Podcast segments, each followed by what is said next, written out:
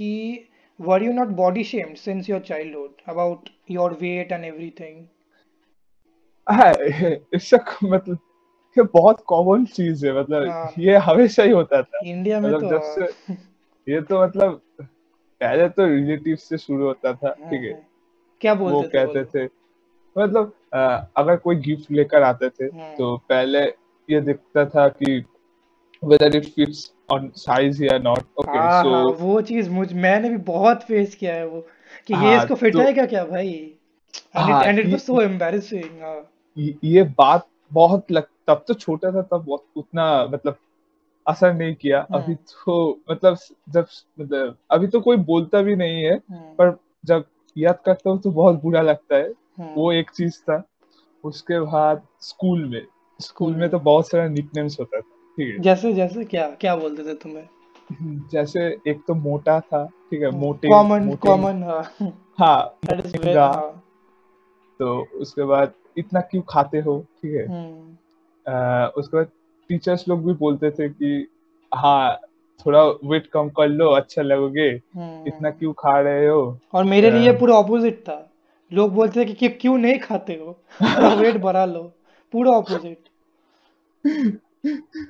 अरे सबसे सबसे बुरा लगता था जब पेरेंट्स मतलब मेरा पापा एक बार स्कूल में आया था हम्म। ठीक है वो कॉलेज स्कूल का जब फ़ीस देता था ना हम्म। तो पापा आया था एक बार तो मेरा दोस्त लोग मेरा पापा के सामने मुझे मोटे मोटे करके चिढ़ा रहा था ठीक है। हाँ। कौन सा तो क्लास में थे तुम तब? वो क्लास एट या नाइन में ठीक है। अच्छा अच्छा। मतलब वो उस समय तो थोड़ा समझ में आ, आ गया था मतलब बुरा हम्म लगना शुरू हो गया था। पर क्योंकि पापा के सामने बोला था ना इसलिए बहुत बुरा लगा मतलब और भी हाँ हाँ। हाँ वो एक अलग सा फीलिंग होता है पर क्या करूँगा? बुला दिया तो बुला लिया अब तो वही वही वही।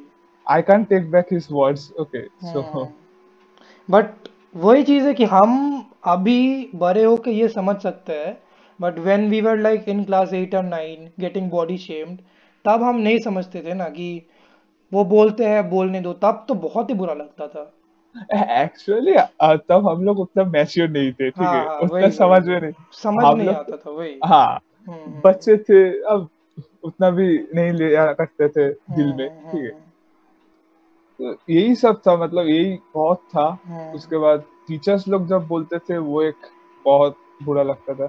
इवन कि मेरा एक ट्यूशन टीचर था तो उसने भी मुझे बोला था मतलब he used to give me names okay अच्छा ट्यूशन टीचर? एक टाइप का एनिमल होता है लामा ठीक है? लामा तो हाँ पता पता हाँ पता हाँ। तो उसका नेक देखना बहुत मोटा या लंबा होता था हाँ हाँ ठीक है? ठीक नेक अच्छा तो अच्छा। मेरा तो मतलब ये डबल चिन था ठीक है? हाँ। तो ये सब तो बहुत फूला हुआ था।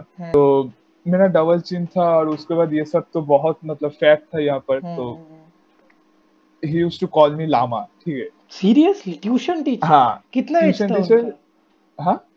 उनका एज कितना था? उनका एक बेटी था जो कॉलेज में पढ़ता था ठीक है?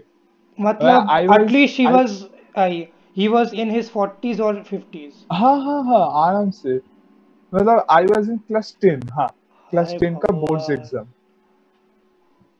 जस्ट थिंक मतलब सीरियसली लाइक सच सी एक क्लास एट नाइन का बच्चा कर रहा है इट इज़ अंडरस्टैंडेबल ठीक है? वो समझता नहीं है।